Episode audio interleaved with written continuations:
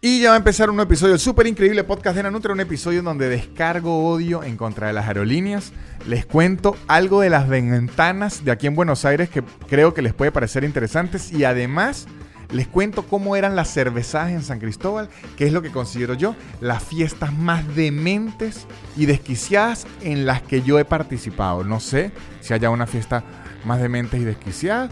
Se, se, son muy similares a las orgías después de los shows, que si quieren entradas para mi show, soy nanutria.com, para mi show en Madrid, en Barcelona, mi show en La Plata, el de Valencia no porque está agotado, en La Plata, mi show aquí en Buenos Aires, todo eso lo pueden conseguir en soynanutria.com para que luego disfruten la hermosa orgía después del show. Creo que este episodio es muy divertido, hay mucha información divertida. Sigan a los patrocinantes, arroba casupo.co, arroba garantía ya, Shonen Games en YouTube y arroba Blue Piso English, la mejor forma de aprender inglés. No les digo más, este episodio muchachos arranca ya mismo. El super increíble podcast de Nanutria, el super increíble podcast de Nanutria, el super increíble podcast de Nanutria y empezó. Y sean todos bienvenidos a un nuevo episodio del súper increíble podcast de Nanutria, muchachos. Sean todos muy bienvenidos a este episodio del súper increíble podcast de la Nutria Voladora y sus amigos espaciales. Eh, aquí vamos a empezar por... Quiero pedirles que se acomoden, quiero pedirles que se preparen porque vamos a empezar yo insultando gente. Yo insultando gente, podemos decir que inclusive esta es la hora de la descarga. La hora de la descarga. O, o, o, podemos inventarle como, este es el momento en que Nanutria se ahorra terapia y lo expulsa en el podcast. Porque hay que hacerle como unas tapitas a las secciones. ¿Se acuerda la sección del momento del chisme? El merengue, el momento del chisme. Vi que les gustó tanto que, de hecho, se los hice se los hice, los subí en Patreon y vi que les gustó, así que se los voy a dejar aquí. Ya volvemos con la hora de la descarga, pero eh, vean el trabajo, el hermoso trabajo que hice con el merengue del el momento del chisme. Y prepárense, que ahí viene. Cuidado, que viene, ese chisme se viene. Cuidado, que viene, ese chisme se viene. Chisme se viene, sí, el chisme se viene, ¿no? El chisme se viene, sí, el chisme se viene, sí, señor. Chisme hasta abajo, chisme hasta abajo, chisme hasta abajo, chisme hasta abajo.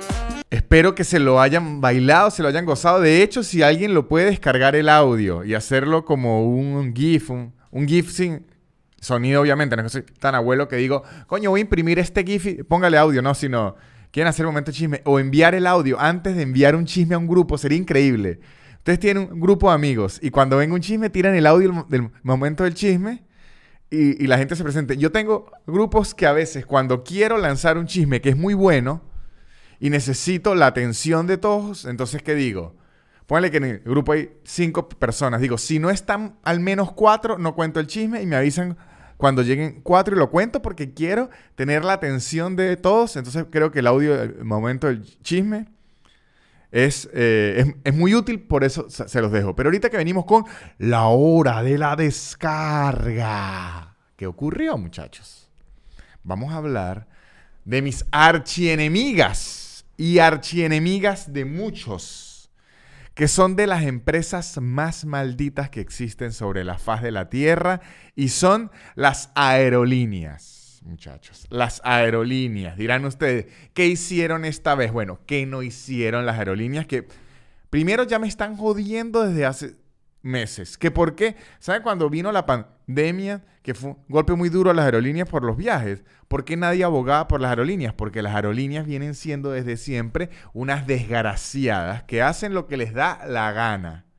Hacen lo que les da la, la, gana. Uno no se puede equivocar un poquito porque ya pierde, la plata pierde el vuelo. Ellos hacen lo que les da la gana con sus vuelos y uno le toca callarse la boca porque es que ellos inventaron un buen sistema del counter y la seguridad aeroportuaria para que usted no pueda hacer un buen show porque termina preso en otro país. Entonces uno te queda atado de, de manos. ¿Qué ocurrió? Bueno, ocurrieron... Perdón, me atoré.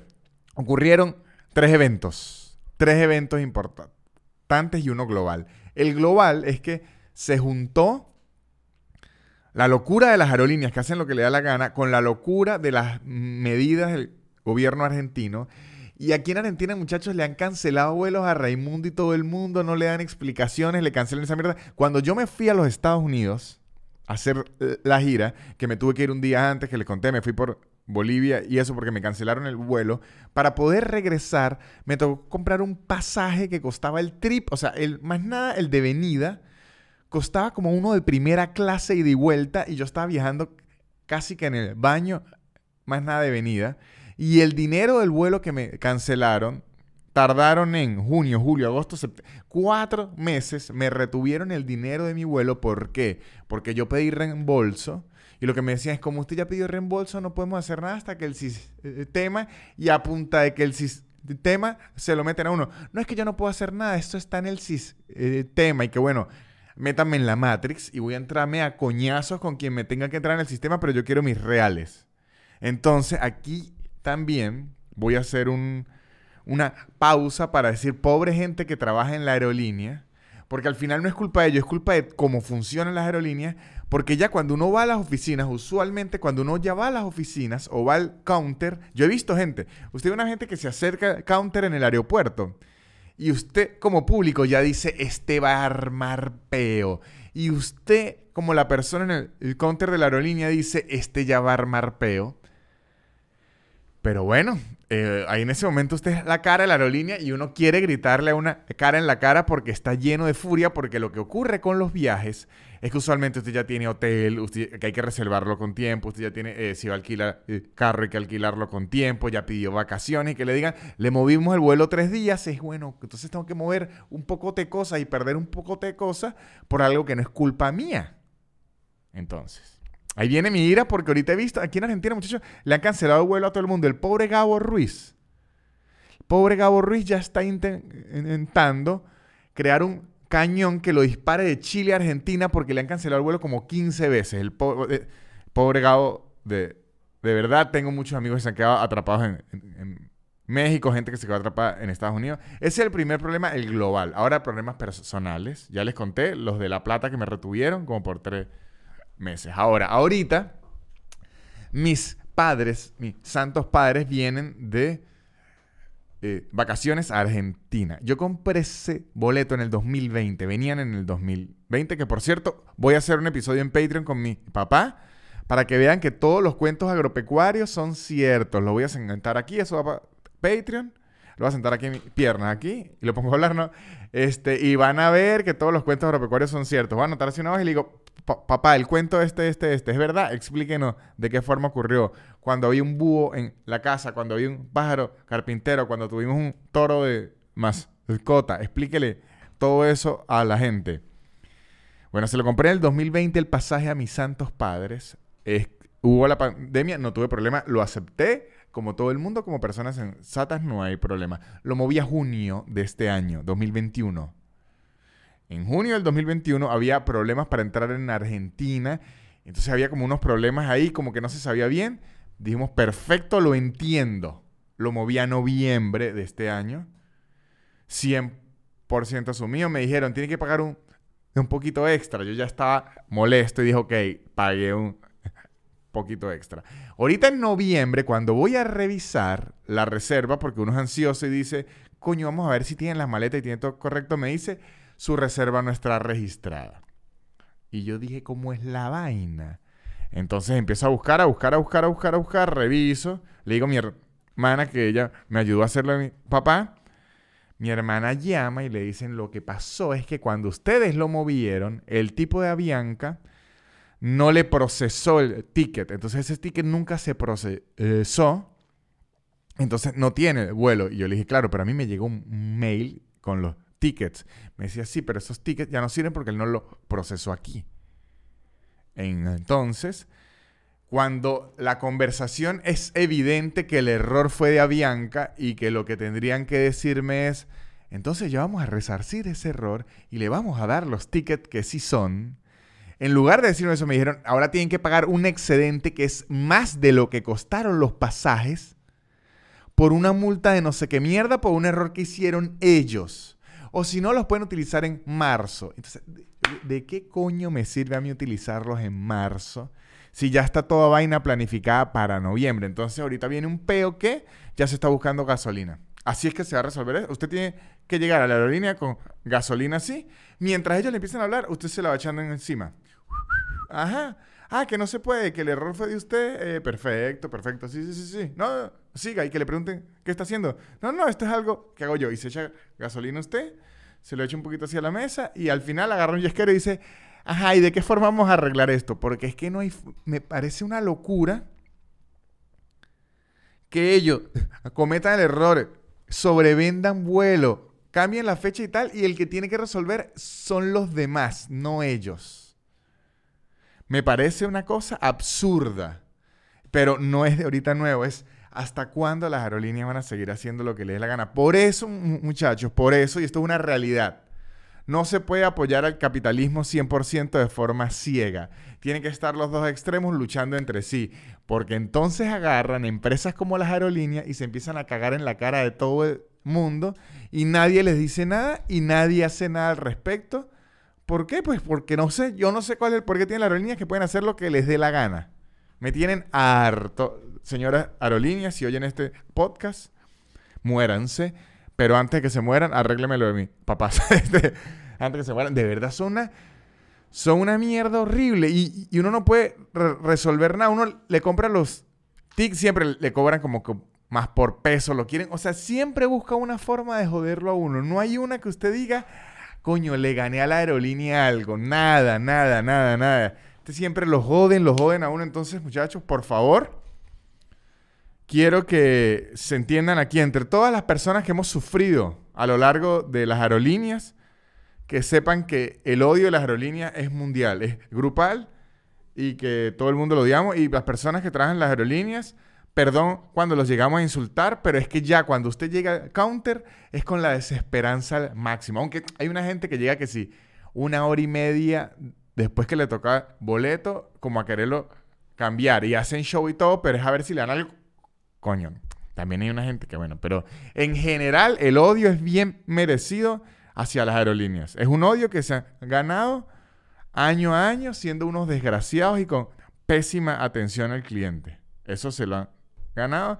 Imagínense en la época de Venezuela que habían desgraciados que se iban con plata efectiva al aeropuerto.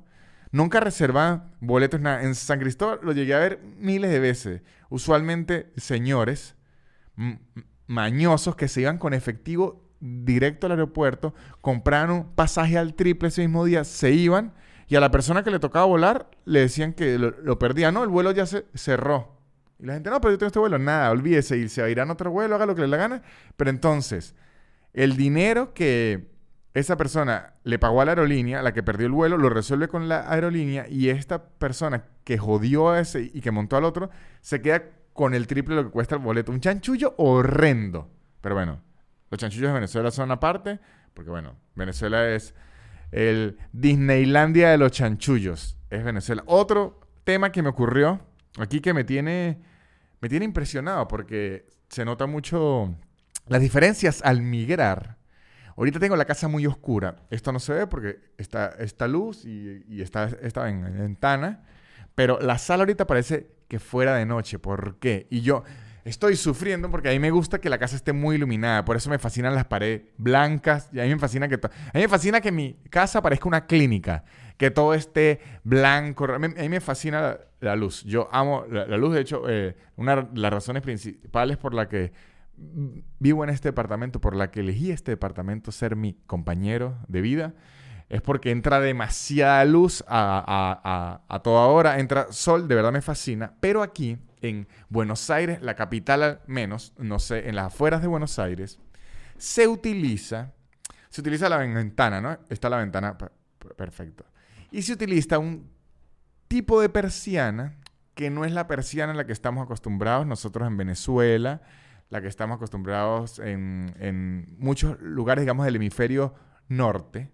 Aquí se utiliza una persiana que va como incrustada en la pared. Es una persiana que va incrustada en la pared porque es una persiana muy pesada, es como un rodillo muy grande, que es una persiana de madera muy similar a la cortina de cerrar un negocio, ¿sabe? La cortina metálica de cerrar los negocios que en Venezuela le decimos la Santa María, que es de las cosas más difíciles de explicarle a alguien que es una Santa María, porque el, el Santa María es muy difícil de adivinar que es una cortina de metal para cerrar un negocio.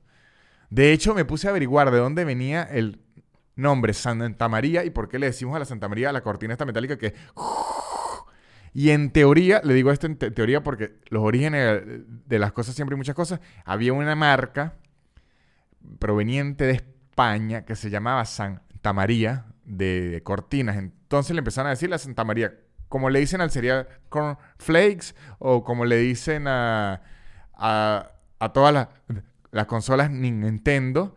Eh, tengo entendido que por eso es que le dicen a las cortinas en Venezuela Santa la Santa María. De hecho, para los argentinos, los mexicanos, la gente de Perú, la gente de Bolivia, de Ecuador y de Centroamérica que oye este podcast, en Venezuela, eh, Santa María se le dice a la cortina metálica de los negocios y hay una expresión que me fascina usar, me gusta mucho, que es cuando usted ya no va a trabajar más, cuando su día está listo, cuando usted ya no va a hacer nada, usted dice, ya bajé la, María, por lo menos. Yo soy un diseñador y alguien me dice, mire que necesito este cambio y son las 6 y 30, yo le puedo decir, coño, ya se lo hago mañana porque hoy ya bajé la Santa María.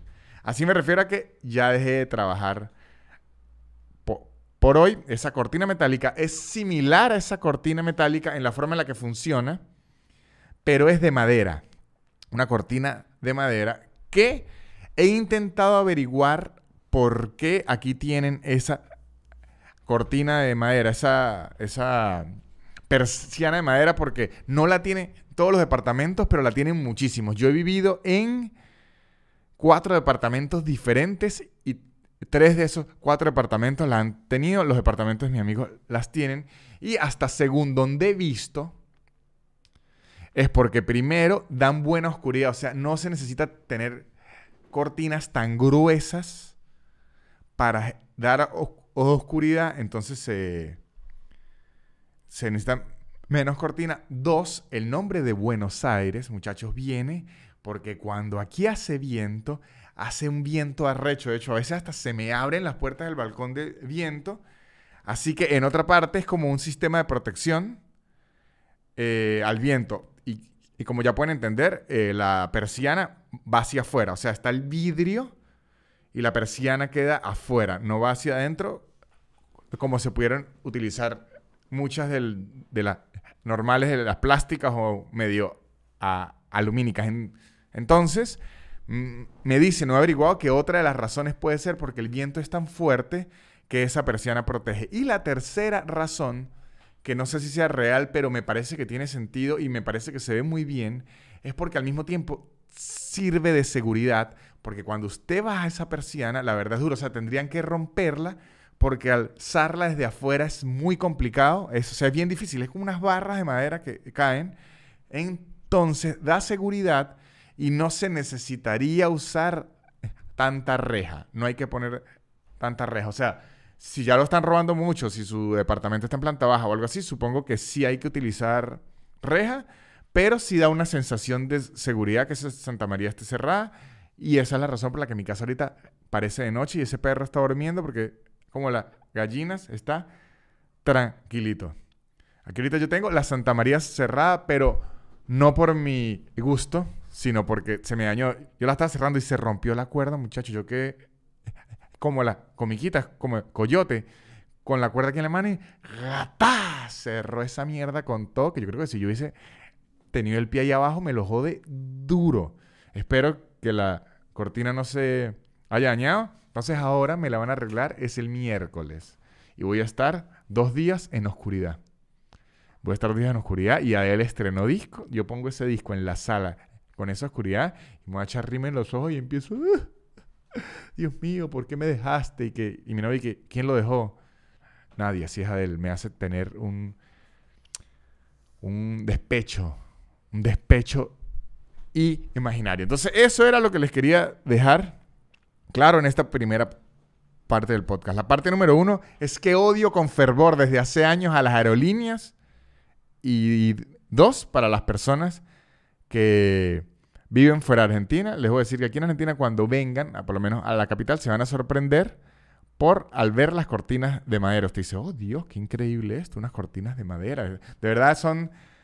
Es, no sé si es tan práctico, pero es algo divertido. Uno se acostumbra porque en verdad es una ladilla. Yo, yo todas las mañanas que tengo que subirle, eh, eh, eh, porque...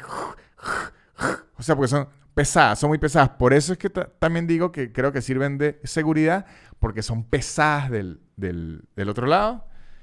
Y para no hablar más de peso, para no hablar de eh, compañías que odio, sino más bien quiero hablar de compañías que amo, creo que es buen momento de publicidad. Y muchachos, por el otro lado, compañías que sí tienen muy buena atención, muy buenos productos, hacen las cosas con cariño y además son muy lindas. Tenemos a arroba que son unos artículos de cuero muy lindos. Llegaron productos nuevos, muchachos, con colores nuevos, con formas nuevas. Vean los que están muy lindos. Tienen unas billeteras, unos koalas, unos bolsos, unos cinturones una eh, libreta, muchachos, unas chequeras. Tiene de verdad un montón de productos que deberían ir a ver, que están muy divertidos. Además, que ahora casupo.co está trabajando con retazos de cuero que ya no se utilizan de muy buena calidad, pero muchachos, como para afectar lo menos al ambiente que se pueda. Son retazos de cuero que ya eh, otras compañías utilizaron y que por lo general no se utilizarían ya porque son retazos que no se necesitan Casupo los agarra y los transforma en arte. Así que si usted quiere utilizar algo de cuero porque le gusta, eh, como a mí, pero no quiere sentir tanta culpa, arroba casupo.com nos encontró la solución de usar cuero sin ser tan malos. Eso yo no sé si sea un buen eslogan, pero sí es un, un efecto que no causa porque a mí de verdad me gusta bastante el cuero y me parece una buena opción esta que están haciendo. Además que los productos son increíbles. La gente de arroba garantía ya hace que usted se pueda mudar en la ciudad de Buenos Aires y alrededores sin que le quiten un ojo de la cara. Le ayudan a conseguir los departamentos o las casas. Ellos le dan la garantía, el seguro de caución para poder participar. Lo dejan pagar a cuotas, lo dejan pagar con descuentos y empieza a pagar de antes, le dan beneficios, le, dan seguridad. O sea, ¿qué más quieren para mudarse que vayan a visitar arroba garantía ya? La gente de Shonen Games lo que le da es entretenimiento, porque Shonen Games es un podcast muy divertido con mucha información buena acerca de consolas y videojuegos. Está muy bien narrado, es muy divertido. Chismen, busquen Shonen Games en YouTube y en que empiece la diversión y que empiece el aprendizaje en arroba blue piso english blue con B chica donde usted puede aprender inglés, puede practicar inglés, puede mejorar su inglés en el nivel que esté, a la hora que pueda, a la hora que quiera, las veces que quiere, que cuadre con las profesoras sin aplicaciones raras, descuentos si dicen que van de mi parte. Escríbanle arroba blue piso english blue con B chica. Bueno muchachos y ahora sí vamos con el cuento de este episodio, lo que le quería contar, lo que les había preguntado en mis redes sociales, que si querían escuchar, lo que les quiero decir antes de empezarles a contar cómo eran las cervezadas en San Cristóbal, la ciudad de donde yo soy en Venezuela, cómo eran estas fiestas. Quiero decirles esto, límpiense la, mente, blanqueense, porque ¿qué me ha ocurrido siempre? ¿Y de dónde viene este detalle? Cada vez que yo cuento lo de las cervezadas, ni me deja terminar el cuento y me dice, ah, pero esto se parece a esto, se parece...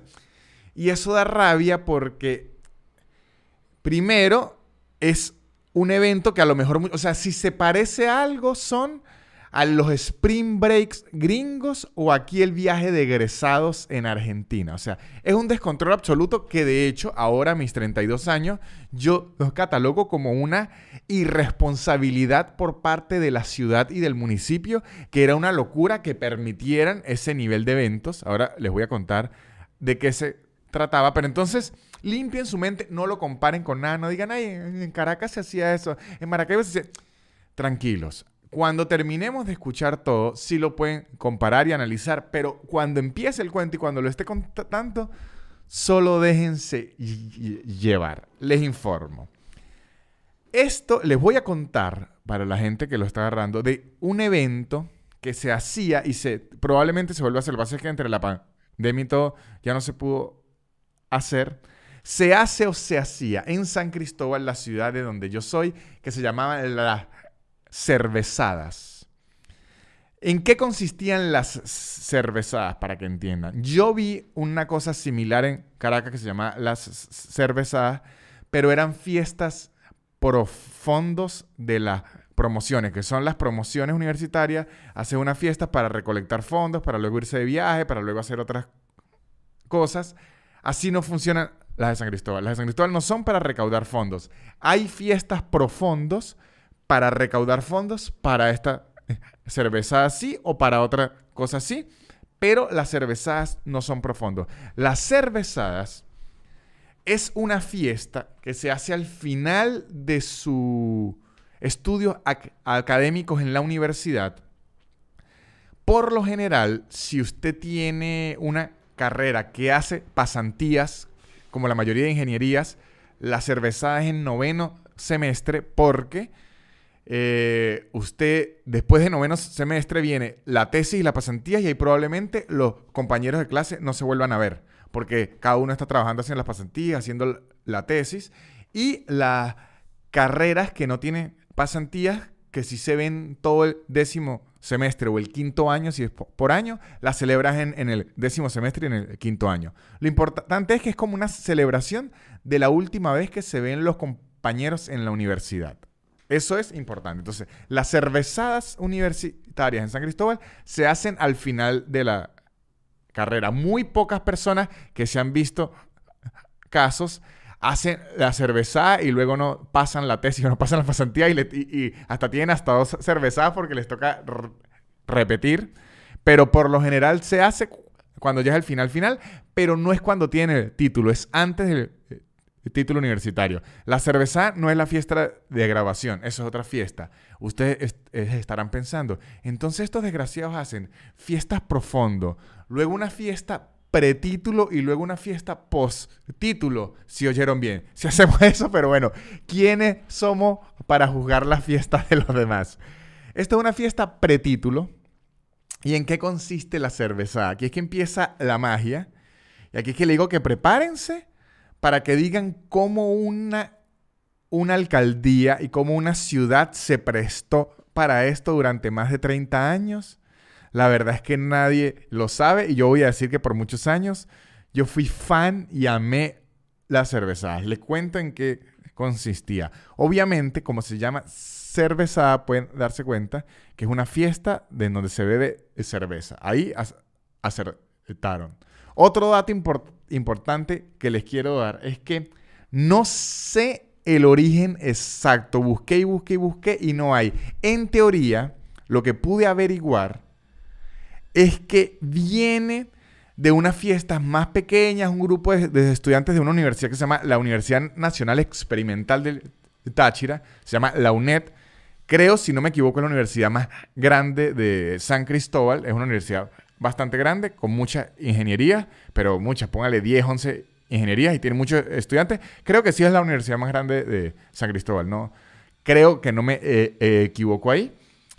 Ok, que empezaron a hacer este tipo de fiesta, este tipo de fiesta, y eso fue creciendo, creciendo, creciendo, creciendo, creciendo, hasta que se transformó en lo que eran las cervezadas, que era una maldita locura. Y aquí les digo, ¿en qué consistía la cerveza? Una empresa muy grande de venta de licor, que se llama La Polar, empresa popular, que tiene un monopolio en Venezuela prácticamente todo, es la misma que vende la harina pan, es la misma que creo que tiene Pepsi, es la misma que tiene las cerveza polar que es la más grande. es una empresa que es, del, es la mayor distribuidora de alimentos en el país y también vende la cerveza más popular del país, que vendría siendo la cerveza polar. Vio que había un negocio. Entonces, ahora la cerveza polar, la marca polar de cerveza, se dedicaron ellos mismos a organizar las cervezas. Entonces, estas cervezas están por así decirlo, esponsoreadas por una cervecería, ¿no? Entonces, de ahí ya usted está pensando que esto va grave. ¿Y en qué consistía la cerveza? La cervecería le dejaba a los estudiantes eh, para esa fiesta la cerveza a precio de mayorista. lo que lo compran las... O sea, una cerveza a precio de fábrica prácticamente, pero con la condición que tenían que comprar cierta cantidad de cajas de cerveza. Era cerveza de lata, así que creo, si no me equivoco, la caja de cerveza de lata trae 24.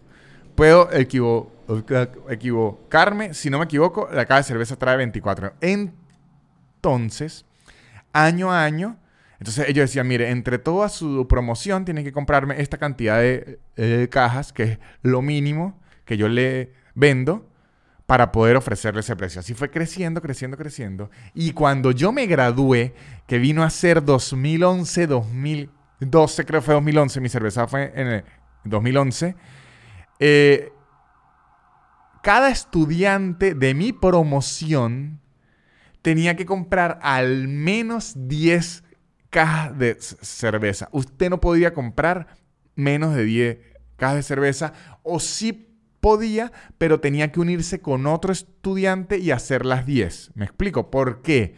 Porque lo que hacía Empresa Polar, a cada estudiante que comprara 10 cervezas o más, le ponía un toldo, que vendría siendo como una carpa, una cava, que vendría siendo como un freezer, sí, una cava, eh, una cava de metal. Ellos ponían el hielo y usted tenía para usted un toldo, una cava grande, así de cerveza grande, hielo que daban ellos gratis.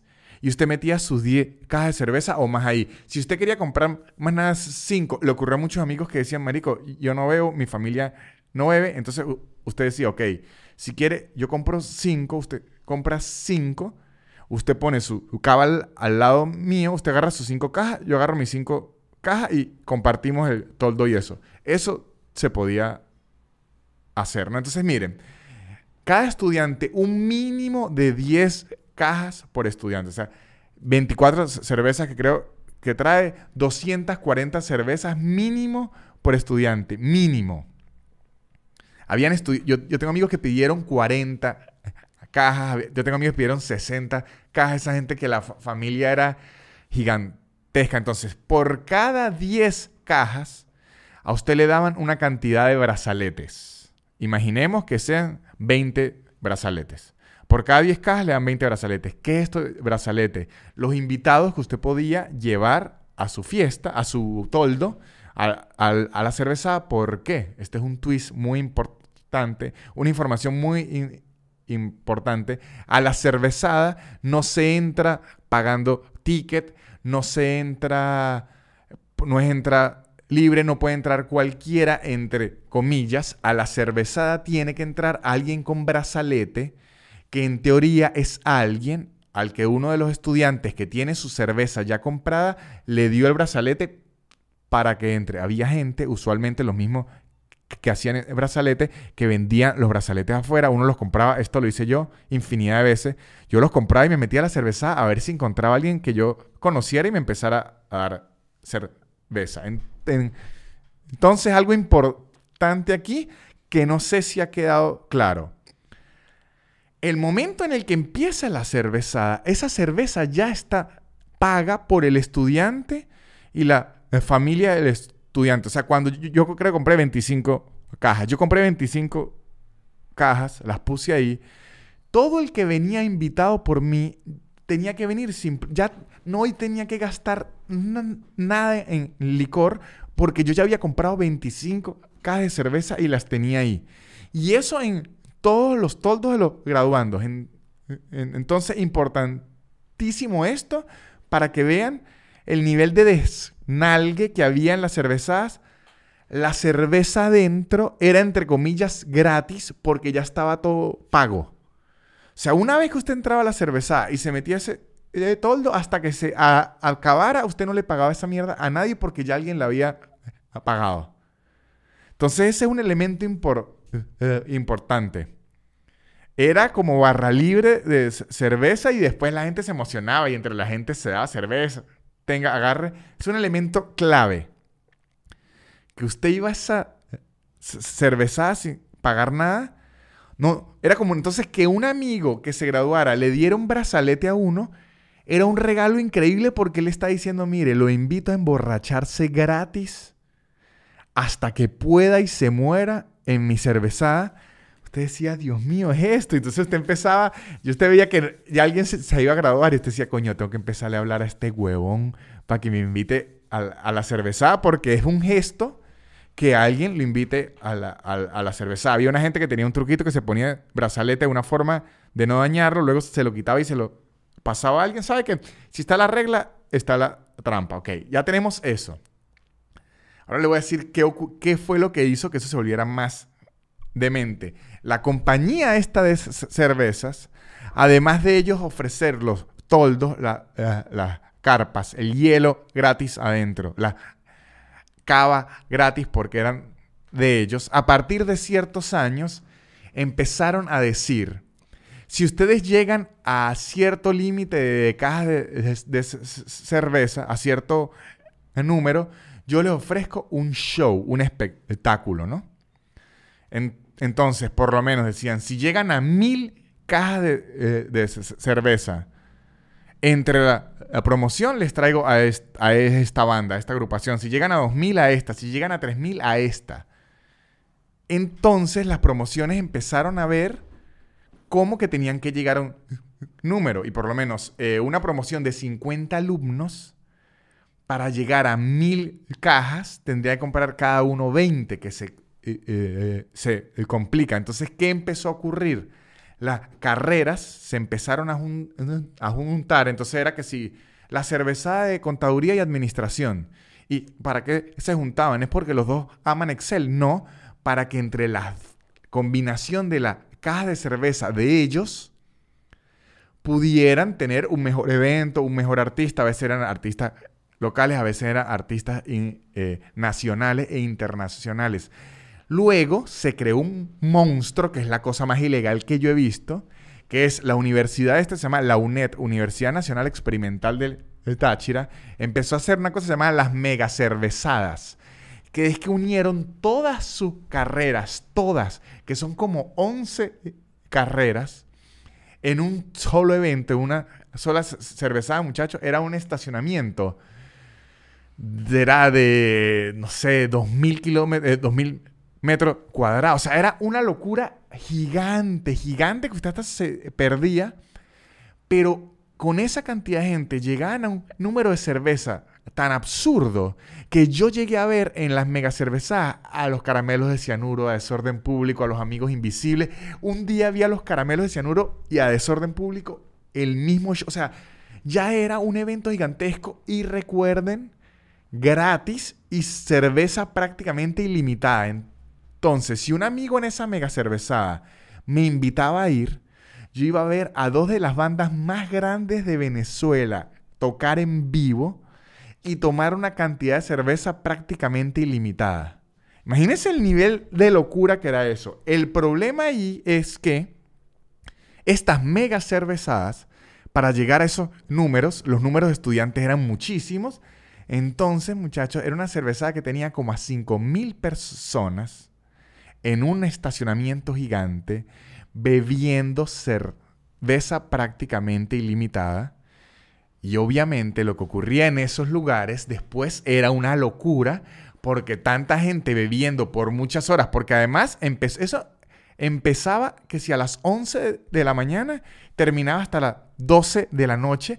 mire, de ahí esa gente hacía orgías, se entraba a, coñazos, hacía orgía otra vez, se volvían a entrar a coñazos. La gente hacía de todo. De hecho, empezó a hacer tanta locura que ya de las 12 de la noche la bajaban a las 10, después a las 8. Yo me llegué a enterar que ya después era a las 6 de la tarde, porque lo peor es que después, cuando la cerveza se acaba, sueltan a 5.000 personas absolutamente borrachas a la calle en una ciudad como San Cristóbal, que es una ciudad pequeña, entonces eso parecía The Walking Dead, pero de gente absolutamente ebria. Era una locura y no es que había policía afuera supervisando ni nada, no. Usted, entonces imagínense la cantidad de robo, de eh, golpes, de abuso, o sea...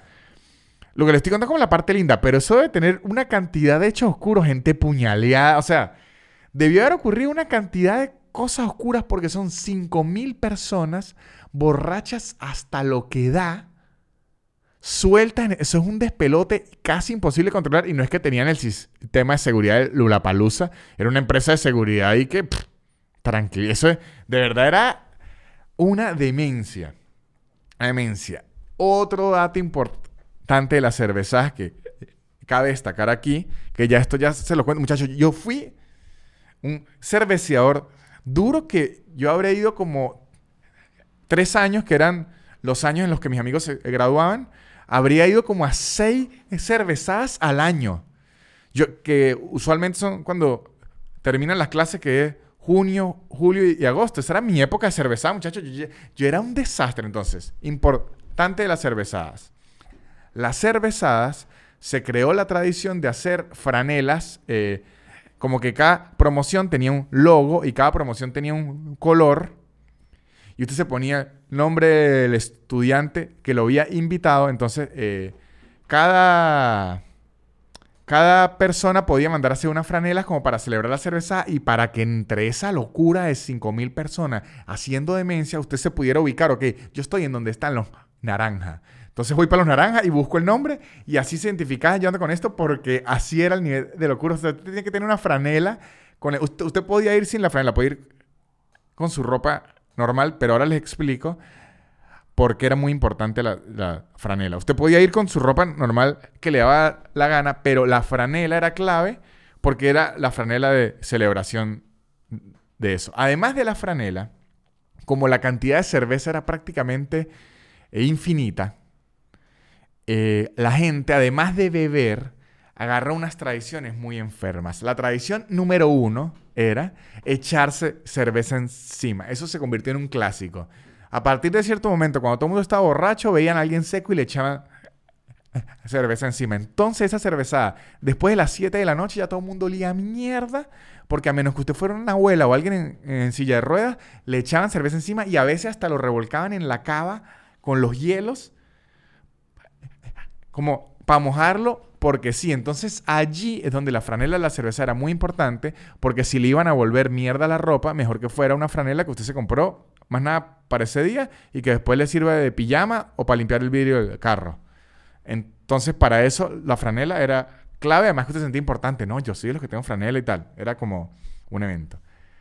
Otro detalle importantísimo que ocurría en las cervezas, como eran 5.000 personas, como les digo, 3.000 o 1.000 personas, depende de la, promoción, la fila para los baños era infinita. Entonces, la cantidad de gente orinando por cualquier lado era absurda. Es que les digo, esto suena muy bien, depende con el grupo que usted andaba y depende de, de qué tanto lo quiera analizar, porque no es locura, pero si usted quiere analizar a lo que olía eso y la cantidad de orines que había, usted no volvería. Esas son las partes feas de la cerveza. La parte increíble es que usted fastidiaba con amigo el, sexo sin protección que vio ver ahí tuvo que haber infinito. Yo, la verdad, les digo, yo era un borracho profesional y no iba pendiente de nada sexual, amigos. Yo en, la cerveza lo que iba pendiente era de volver a mi casa absolutamente ebrio antes de las 10 de, la noche. De hecho, recuerdo un día, mi hermana estudió arquitectura, pero en esa época era estudiante, ponle que está como en, tercer semestre, estaba que si ella y unas amigas haciendo una, una, maqueta en la, mesa, mi mamá está haciendo unas arepas en la cocina, yo venía una cerveza tan ciego de la borrachera que entré, me quité toda la ropa en el lavadero, la tiré ahí porque todo estaba oliendo a cerveza y a quién sabe qué, y, y pasé prácticamente desnudo enfrente de mi mamá haciendo arepas, enfrente de mis amigas, eh, de las amigas de mi hermana, y mi hermana hacía una maqueta, yo fui, me bañé, me quité el olor de esa mierda y me acosté a dormir como un bebé. Y el otro día mi mamá dijo, ok, la próxima que lo voy a llegar así, voy a evitar que pase desnudo enfrente de los amigos de su hermana porque me va a meter en problemas. ok, otra cosa que ocurrió ahí, como estaba todo este despelote y este desnalgue y gente haciendo cualquier locura, usted no podía llevar nada de, de valor, o sí podía, pero estaba a riesgo de que se lo robaran, que se lo dañaran, que se lo jodieran, que lo perdiera. O sea, estaba a riesgo de todo porque era pura gente desenfrenada, 5 mil personas dándose golpes, tirándose al agua. Entonces, nosotros los expertos en cervezada ya teníamos un sistema enfermo que era, no llevábamos billetera, eh, aunque casubo.co le ofrezco la oportunidad que haga billeteras eh, resistentes a, las, a la cerveza y se venden en San Cristóbal durísimo. No llevábamos la billetera porque primero allá no había que pagar nada porque todo e-, era gratis. Segundo, no queríamos mojar mucho comentario. Entonces, uno más nada llevaba la cédula, que está plastificada, la cédula en un bolsillo. Ya cuando usted sale de la casa, solo con la cédula, muchachos, ya usted sabe que está preparado para la guerra. Ya mi mamá me veía hacer eso y decía, ay, además que cuando uno es experto en cervezadas, había gente que era su primera cerveza y iba todo lindo, se iba a la peluquerita. Cuando uno ya era experto en cervezadas, uno se iba con su peor pantalón y su peor par de zapatos porque sabía que allá le iba a volver mierda. Los novatos en cervezadas iban y después se volvía mierda la ropa. Uno llegaba prácticamente como un mendigo a tomar cerveza de gratis porque usted sabía que esa ropa prácticamente pues no iba a ser una mierda, el experto ya. Además, en esa época no existían mucho los, los, celulares táctiles. Me estoy sintiendo un abuelo, pero en el 2011 no era mucho de 2010, 2011, 2009, que era mi época.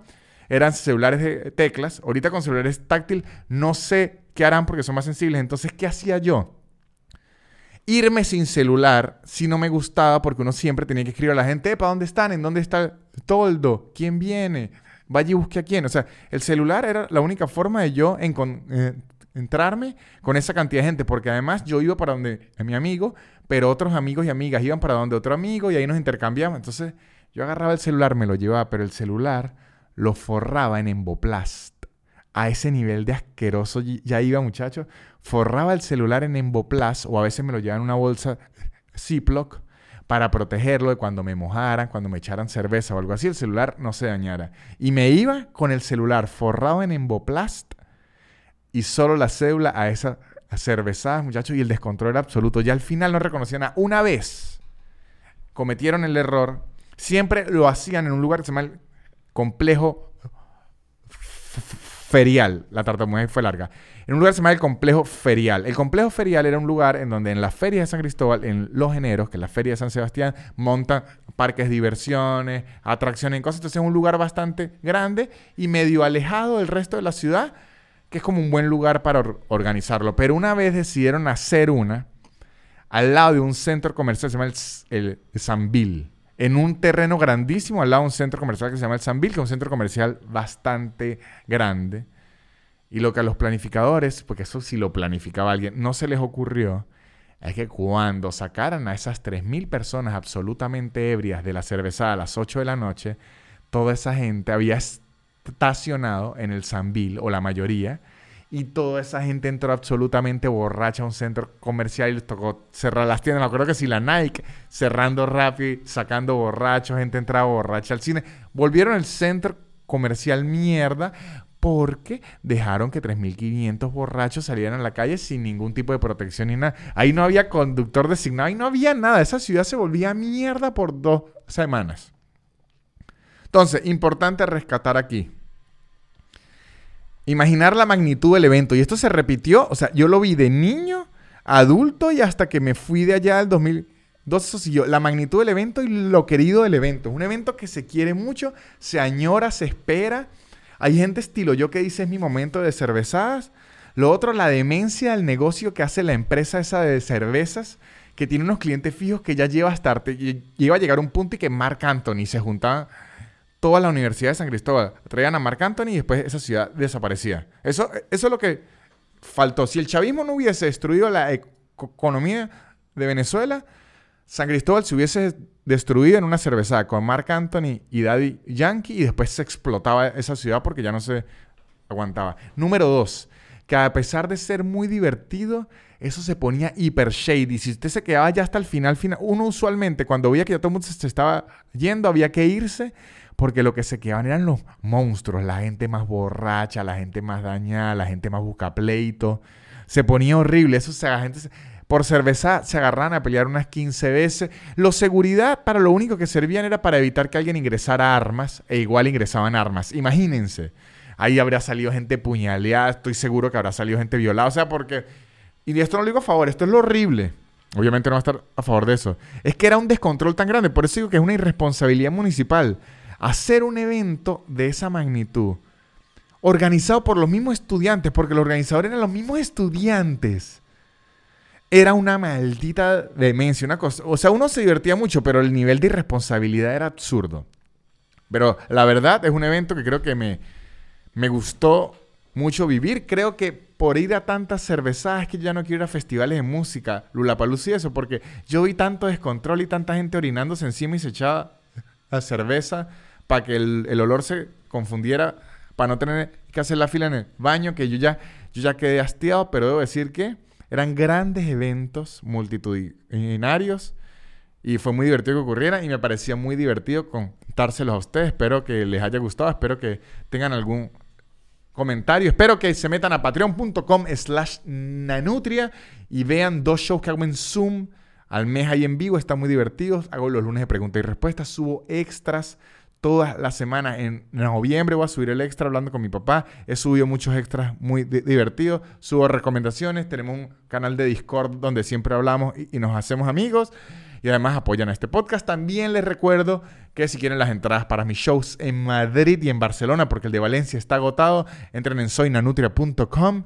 Y les recuerdo que sigan a los patrocinantes porque son los que hacen que este podcast siga existiendo. arroba casupo.co unos artículos de cuero increíbles. Arroba garantía ya, la mejor forma de mudarse en Buenos Aires y alrededores. Shonen Games, un podcast muy divertido que está en YouTube. Y arroba Blue Piso English, Blue con Bechica, la mejor forma de aprender inglés. Espero que les haya divertido. Y a la gente de San Cristóbal, espero que siga disfrutando de las cervezadas. Esto ha sido todo.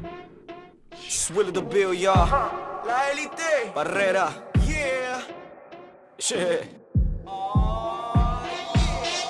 su, su, su, super increíble. Pop, pop, pop, pop, podcast de Nanutria. Su, su, su, su, super increíble. Pop, pop, pop, pop, podcast de Nanutria. Es casi una hora llena de locura y un acento gocho que es una dulzura. El perro siempre jodiendo la grabación y él soltando pura desinformación. Su, su, su, su, super increíble. Pop, pop, pop, pop, podcast de Nanutria. Su, su, su, su, super increíble. Pop, pop, pop, pop, podcast de Nanutria.